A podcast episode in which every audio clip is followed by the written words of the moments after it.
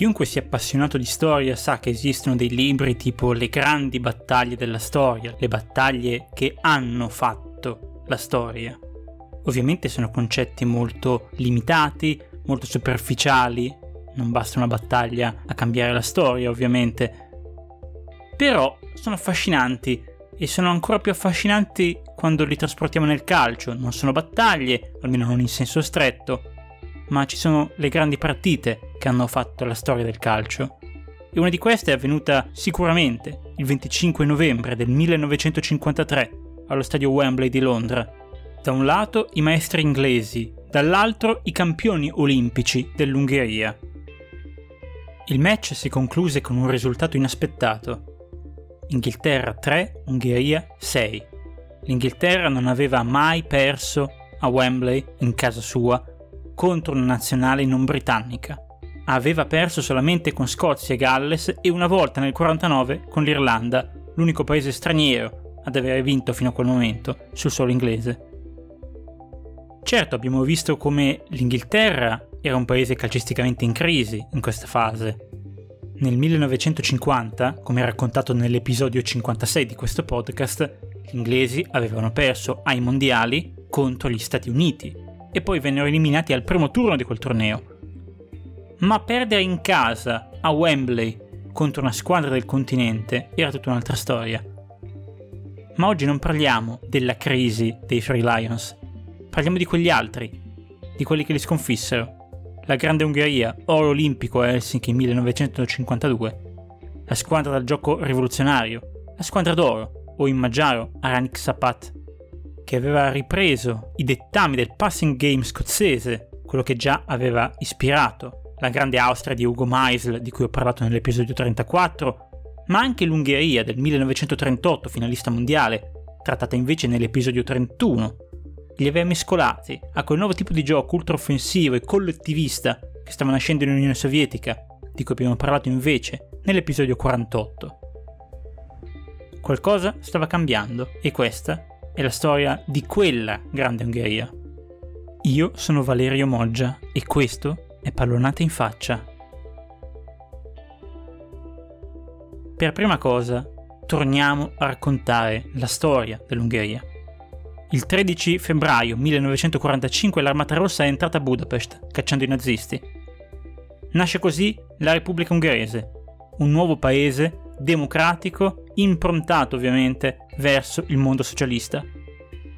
Ma alle prime elezioni nel 1946 a imporsi è il Partito dei Piccoli Proprietari Terrieri, una formazione di destra tradizionalista. I sovietici che controllano ancora il paese occupato impongono una coalizione di governo in cui, oltre al partito agrario, ci sono anche i comunisti magiari. Questi ultimi ottengono dei ruoli chiave nella gestione dello Stato, ad esempio il controllo del Ministero dell'Interno e quindi della nuova polizia segreta, la VH.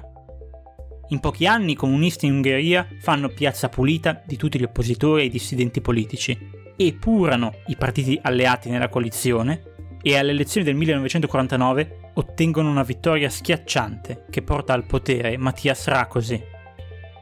Nasce così la nuova Repubblica Popolare d'Ungheria con una costituzione ispirata a quella sovietica del 1936. L'Ungheria diventa quindi un paese del blocco comunista. Tra le varie riforme che il nuovo governo deve fare per rendere l'Ungheria un paese sul modello sovietico, ovviamente c'è anche quella del calcio. E la prima cosa è la cancellazione dello statuto professionale dei calciatori, ovvero una statalizzazione del calcio, come avvenuto appunto in Unione Sovietica. I club passano sotto il controllo degli apparati dello Stato e i calciatori diventano lavoratori di questi apparati e non più atleti professionisti. La scusa per questo passaggio al dilettantismo è la sconfitta avvenuta nel novembre del 1948 contro la Bulgaria, altro paese comunista. Ferenc Hidas, il vicepresidente della Federcalcio, nonché direttore di NEP Sport, il più importante quotidiano sportivo magiaro, scrive dopo quella partita: Il match di Sofia mostra che vale la pena schierare giocatori meno bravi ma entusiasti, piuttosto che professionisti, più bravi dal punto di vista tecnico ma senza alcun entusiasmo. Inizia una campagna di denigrazione verso i professionisti che sono ovviamente visti come calciatori capitalisti, che vogliono arricchirsi e non vincere le partite. Durante il match contro la Bulgaria succede un'altra cosa. Il numero 10 dell'Ungheria, la stella della squadra, Ferenc Puskes, colpisce al volto due avversari. La Federcalcio ungherese decide di squalificarlo per un anno. È un evento emblematico.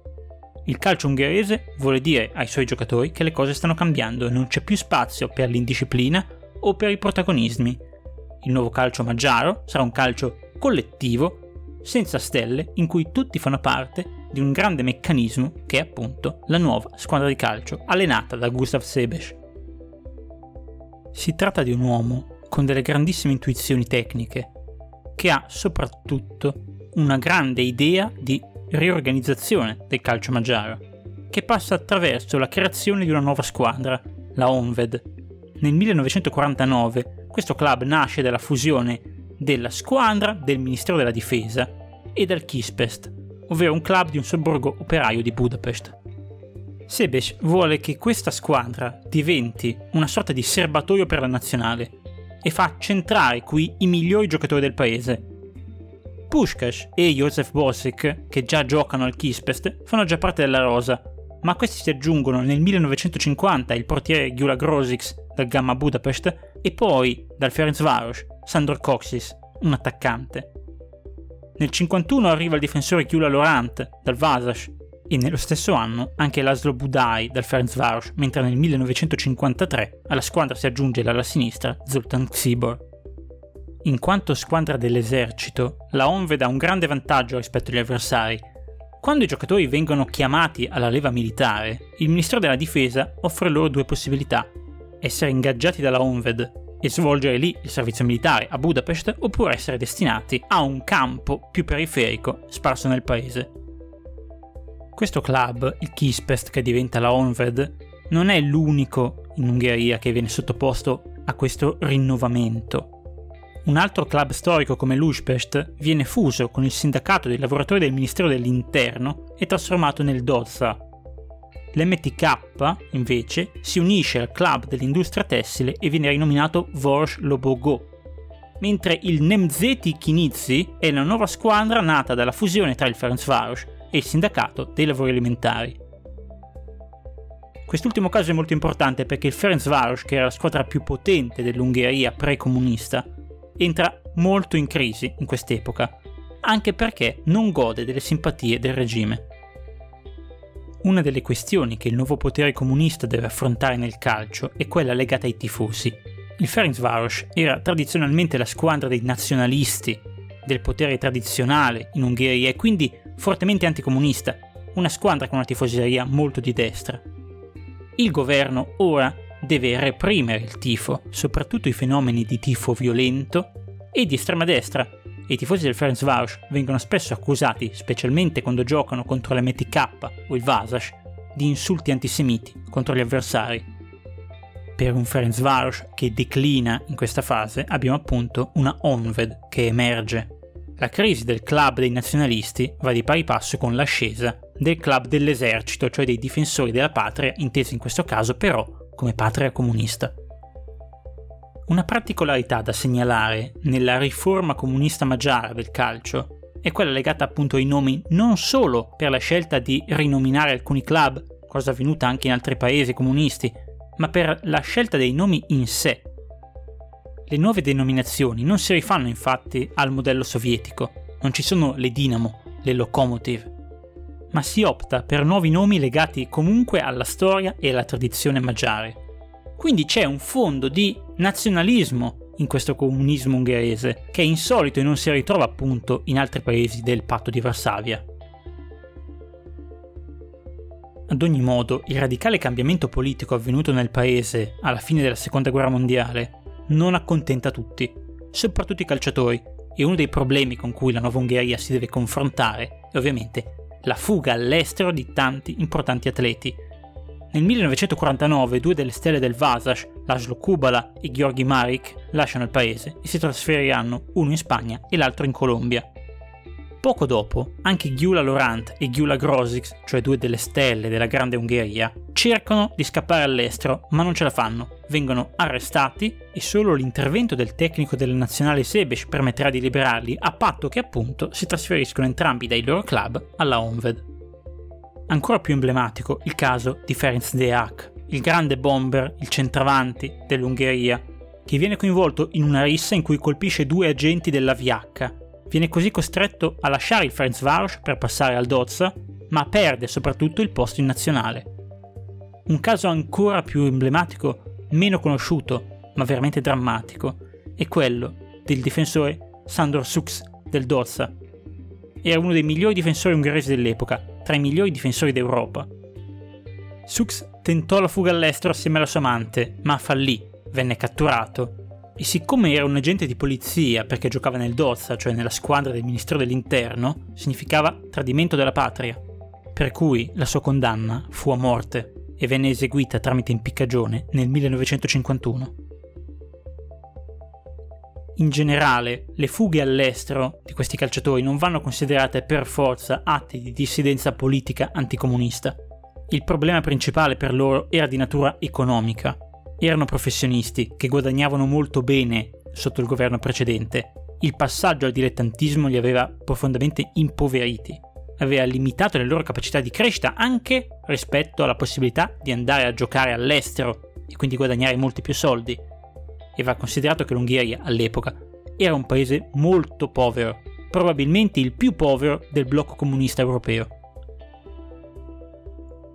Davanti ai rischi di una fuga all'estero, che poteva concludersi appunto anche con la condanna a morte, molti calciatori maggiari iniziarono allora ad approfittare delle trasferte che facevano con la nazionale per reperire all'estero dei beni non disponibili in Ungheria, oppure ancora per vendere delle cose che si portavano da casa e quindi fare dei soldi extra. I dirigenti, la federazione, la politica, tutti sapevano che avveniva questo commercio clandestino, questo mercato nero legato ai viaggi della nazionale, ma lasciavano fare, anche perché era l'unico modo per tenersi buoni i calciatori, simbolo sportivo del paese, ed evitare che scappassero all'estero. Le circostanze sfortunate che avevano costretto Sebesh a fare a meno della sua grande stella offensiva, cioè il già citato Ferenc Deak, permisero al tecnico dei Magiari una grande rivoluzione tattica. Sebes decise di copiare la strategia che utilizzava Marton Bukovi all'MTK Budapest questa squadra giocava con un finto centravanti, un giocatore chiamato Nandori De Cuti, che non aveva le caratteristiche tipiche della punta centrale, ma invece si abbassava per recuperare il pallone, diventando quasi una mezzala aggiunta e creando spazio per le vere mezzali, che erano poi, di fatto, gli attaccanti della squadra. I Decuti diventa il titolare della nazionale e permette una rivoluzione che favorisce molto gli inserimenti offensivi di Puskas e Coxis portando fuori posizioni i difensori avversari e aprendo quindi degli spazi perfetti per gli inserimenti delle mezzali. In questo modo il VM, il tipico modulo inglese ormai usato da tutti nel mondo, si trasforma in Ungheria in una sorta di MM, un 3-2-3-2 che favorisce il gioco offensivo e collettivo del calcio magiaro. In più, come abbiamo detto, Sebes crea una squadra che fa da serbatoio della nazionale, cioè la Onved, che permette a tanti giocatori di allenarsi continuamente assieme, giocare assieme lungo tutta la stagione. In più, fa in modo che la Federcalcio organizzi un altissimo numero di amichevoli per aumentare l'amalgama della sua Ungheria. In questo modo si crea una nuova tattica di gioco che i giocatori magiari apprendono molto rapidamente e iniziano ad applicare quasi a memoria e con una precisione offensiva impareggiabile. Nel 1952 l'Ungheria stravince il torneo di calcio delle Olimpiadi di Helsinki, batte la Romania, 3-0 l'Italia, poi la Turchia, 6-0 la Svezia, detentrice dell'oro olimpico, e in finale batte la Jugoslavia, in un match ovviamente politicamente molto importante, perché la Jugoslavia era un paese del blocco comunista, ma in pessimi rapporti con l'Unione Sovietica e ovviamente molto vicina all'Ungheria a livello geografico. Il ruolino di marcia della Ranik Sapat è impressionante. In 5 partite segnano 20 gol e ne subiscono appena 2. Il loro gioco è spettacolare, ultra offensivo e viene esaltato da tutta la stampa internazionale. Questa medaglia d'oro a Helsinki è il primo titolo internazionale vinto da una squadra di calcio del mondo comunista. I calciatori magiari diventano famosissimi in tutto il mondo, anche nell'Europa occidentale, dove ci sono molti movimenti operai e comunisti che li prendono a esempio, a modello. In breve, questa squadra d'oro diventa l'ambasciatrice nel mondo del calcio comunista. Non è una cosa da poco per un paese molto piccolo e marginale, peraltro in grave crisi economica. Alla conquista dell'oro olimpico di Helsinki segue quella della Coppa internazionale 1948-1953, una sorta di torneo europeo per nazionali dell'epoca.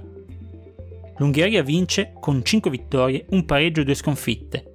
Segna 27 gol, ne subisce 17, Puskas è il capocannoniere con 10 gol in 8 partite e il 17 maggio del 1953 la nazionale magiara si permette addirittura di andare a Roma allo Stadio Olimpico a sconfiggere l'Italia per 3-0. Dal 19 aprile 1949, quando cade 5-2 in Cecoslovacchia, la formazione di Sebes non perde più. E si arriva così al 25 novembre del 1953, quando i magiari espugnano Wembley per 6-3 il valore di questa vittoria, la vittoria in casa dei maestri inglesi, ma soprattutto contro uno dei grandi paesi capitalisti del mondo, è ben raccontata sulle pagine del NEP Sport. La partita di oggi non è solo la dimostrazione della superiorità della squadra di calcio, ma anche un dato della superiorità sociale, politica e morale dell'Ungheria rispetto alle società capitaliste. Davanti a questa sconfitta gli inglesi ovviamente chiedono immediatamente una rivincita, che si giocherà nello scenario del nuovo NEP Stadion di Budapest, cioè lo Stadio del Popolo, inaugurato nel 1952 e con una capienza di 100.000 posti. Il 23 maggio 1954 si gioca quindi Ungheria-Inghilterra, ritorno tra virgolette, dell'amichevole di Wembley. E la partita finirà 7-1 per l'Ungheria è la più grave sconfitta mai subita nella storia dell'Inghilterra. L'Arnik Sapat, che si presenta quindi in Svizzera per i mondiali del 1954, è quindi la grande favorita. Può diventare il primo paese comunista a vincere un mondiale di calcio. E ovviamente i suoi risultati si confermano impressionanti. 9-0 alla Corea del Sud, 8-3 alla Germania Ovest, 4-2 al Brasile e poi 4-2, anche se dopo i tempi supplementari, in semifinale contro l'Uruguay, campione del mondo in carica. I Magiari raggiungono la finale, dove trovano a sorpresa di nuovo la Germania Ovest, battuta nel girone per 8-3. E qui le cose, però, andranno molto diversamente perché, come penso saprete, la Germania Ovest vincerà 3-2 quella partita. E sarà la Germania quindi a vincere il suo primo mondiale, e il paese magiaro, paese comunista, invece dovrà rinunciare. Si sono dette molte cose su quella partita, vantaggi arbitrali, doping e molto molto altro ancora. Ma non è questo il momento per parlarne, oggi parliamo dell'Ungheria. Alla Germania dedicheremo un altro episodio perché anche questa è una bella storia che merita di essere approfondita. Il fatto è che questa sconfitta, decisamente inaspettata, ha un effetto in Ungheria simile, per certi versi, a quello raccontato nell'episodio 56 sul Maracanasso. In Ungheria per questa partita, che segnerà, secondo il governo locale, la grande vittoria del calcio magiaro, vengono organizzati collegamenti radio con altoparlanti non solo a Budapest, nelle principali zone della città, ma anche in tutto il resto del paese. Vengono preparati festeggiamenti, pronti a scattare dopo il novantesimo. La vittoria per i Magiari è praticamente certa e quando invece la partita finisce 3-2 per la Germania Ovest, scoppia la protesta. Per quattro giorni ci saranno tumulti in tutta l'Ungheria, proteste violentissime che vengono represse duramente dalla polizia. In piazza, a protestare contro i giocatori ma poi anche contro il governo, vanno soprattutto gli operai e i giovani studenti universitari. Ci saranno in tutto 400 arresti, anche se poi le condanne saranno molte poche. Va comunque segnalato che questa protesta inaspettata in un paese comunista per una partita di calcio è una cosa assolutamente incredibile, un unicum nella storia. Ovviamente lo sport è solo il motivo superficiale per queste proteste. L'Ungheria in questo momento è un paese profondamente in crisi. La collettivizzazione forzata delle terre e lo sviluppo dell'industria pesante, cioè le due grandi riforme economiche del nuovo governo comunista, su modello sovietico ovviamente, hanno avuto degli effetti disastrosi. L'economia magiara è al collasso, il paese è poverissimo, la gente è frustrata e non si vede una via d'uscita in questo momento. Il calcio, sport da sempre amatissimo a Budapest e dintorni, diventa quindi una valvola di sfogo per il malcontento generale e le partite diventano sempre più spesso occasione di scontri violenti. I disordini dopo la finale dei mondiali del 54 sono il più importante evento che simboleggia questa situazione. Un evento che alla fine può essere visto quasi come un'anticipazione di quello che accadrà alla fine dell'ottobre del 1956, quando una rivolta popolare forzerà il ritorno al governo di Imre Nagy, che era stato primo ministro pochissimi anni prima, ma non era molto ben visto da Mosca, soprattutto per le sue idee molto più liberali, più moderate e addirittura improntate all'uscita prossima dal patto di Varsavia, cioè dalla sfera sovietica. La rivolta ungherese, con il ritorno al potere di Nagy, durerà in realtà pochissimo, nel giro di dieci giorni, il 4 novembre 1956, l'Armata Rossa entrerà a Budapest e siederà la rivolta, lasciando sul campo 3.000 morti. Nagy verrà arrestato, condannato a morte e infine giustiziato, anche lui per impiccagione come Zux, nel 1958. Attraverso il calcio, il governo ungherese aveva fatto di tutto per imporsi nel mondo, specialmente in Europa, come un ambasciatore del comunismo come un paese simpatico, potremmo dire, un paese vincente, un paese moderno. La soppressione della rivoluzione ungherese da parte delle truppe sovietiche creerà una grande frattura nel mondo comunista europeo. Da qui in avanti inizierà a crescere una certa disillusione in vari settori dei partiti comunisti e dei movimenti comunisti in Europa occidentale verso l'Unione Sovietica e il suo modo di proteggere, tra virgolette, il proprio spazio, cioè il patto di Varsavia. Mentre però la rivoluzione veniva soppressa, la Onved si trovava in Spagna per una partita di Coppa dei Campioni. Nel suo viaggio di ritorno, la Onved passò dall'Italia prima di rientrare in patria e qui tre dei suoi giocatori più importanti, Puskas, Coxis e Xibor, decisero di non fare ritorno a casa. Ovviamente la FIFA decise di squalificarli per due anni, dopo la richiesta della Federcalcio ungherese, ma di fatto i tre più importanti calciatori ungheresi al mondo avevano disertato erano tre simboli del calcio magiaro e avevano deciso di non rientrare a Budapest dopo la rivolta fallita e l'arresto e la condanna di Imre Nagy. Dopo due anni di squalifica, tutti e tre firmeranno per dei club spagnoli. E non va dimenticato che in Spagna in questo momento c'era ancora il regime fascista di Francisco Franco, nel frattempo riorientatosi verso la Nato. Coxis e Xibor andranno a giocare al Barcellona, mentre Puskas firmerà invece per il Real Madrid e si consacrerà a tutti gli effetti tra le grandi stelle del calcio mondiale. Proprio a Puskas, in un'intervista rilasciata coi tempi al settimanale italiano Epoca, dobbiamo una delle grandi rivelazioni sulla realtà del calcio magiaro di quei tempi e soprattutto sul ruolo che i calciatori avevano come simboli del comunismo. I nostri successi sportivi, dice Puskas, venivano sfruttati anche politicamente con un sistema molto semplice. Se un giocatore aveva dato nel corso di un incontro una prestazione particolarmente felice, interveniva la radio nazionale che lo intervistava. Immancabilmente l'intervista riusciva al giocatore altrettanto nuova che agli ascoltatori, poiché i punti di vista espressi dall'atleta davanti ai microfoni non erano i suoi, ma erano stati preparati e scritti in precedenza negli uffici della sezione propaganda del Ministero dello Sport. L'intervistatore, mentre poneva la domanda al giocatore, gli porgeva anche un foglietto con la risposta pervenuta direttamente dal Ministero. Il modo in cui venivano effettuate le interviste sui giornali era ancora più stupefacente, perché noi stessi non sapevamo niente di ciò che avevamo detto finché non lo leggevamo. Mi vedevo regolarmente con Farkas, il ministro della difesa. Ogni volta che la nazionale otteneva una vittoria importante, Farkas mi chiamava per congratularsi. Quando invece la squadra andava male, dovevo subire le sue lavate di testa una volta, dopo una sconfitta, mi disse: Non vi vergognate di scendere in campo e di giocare così male. Se questo si ripeterà, la prossima volta manderò in carcere l'intera squadra. Avrei voluto rispondere: Se noi andiamo in carcere, chi giocherà al calcio al posto vostro? Probabilmente avrebbe sorriso perché in fondo è un uomo gioviale, ma vivevamo in uno stato dominato dalla paura. E quindi questa è la dura realtà dietro il mito dei calciatori comunisti dell'Ungheria, quanti di loro davvero ci credevano in quello che dicevano, quanti sapevano ciò che dicevano e invece non gli veniva scritto da qualcun altro, dagli uffici stampa, come diremmo oggi.